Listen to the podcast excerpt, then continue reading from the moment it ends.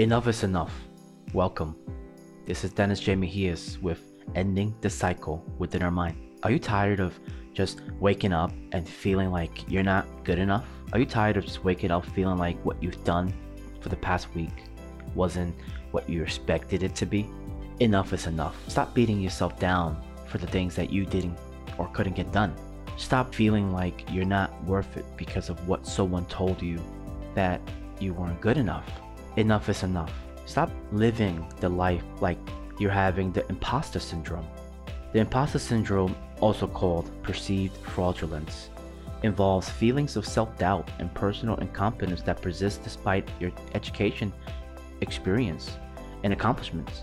You have to stop listening to your inner thoughts. You have to stop listening to what people tell you. You have to stop comparing yourself to other people because of what you're trying to accomplish in life.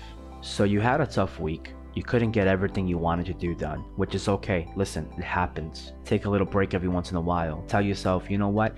I've worked this hard. Let me take a little break. Do what makes you happy. We deserve a break every once in a while, but don't let that break becomes more than a day, then a two days, then three days, then four days. Before you know it, you're taking a whole week break and that creates procrastination and whatever you want to do. And when you create procrastination within your mind, you start to feel worse than what you did before. So enough is enough. Stop beating yourself down. Stop worrying so much. Stop listening to what people think about what you do and what your work is compared to and what you can do and what you're not going to make it.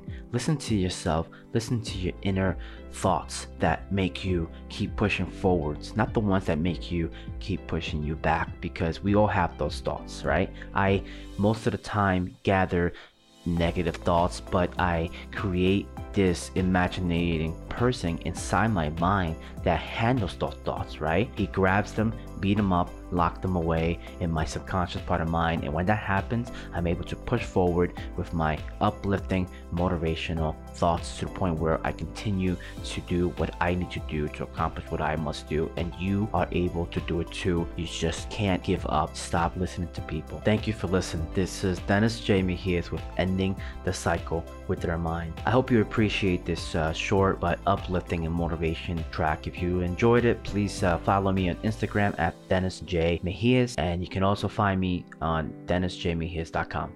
Thank you so much and have a great day.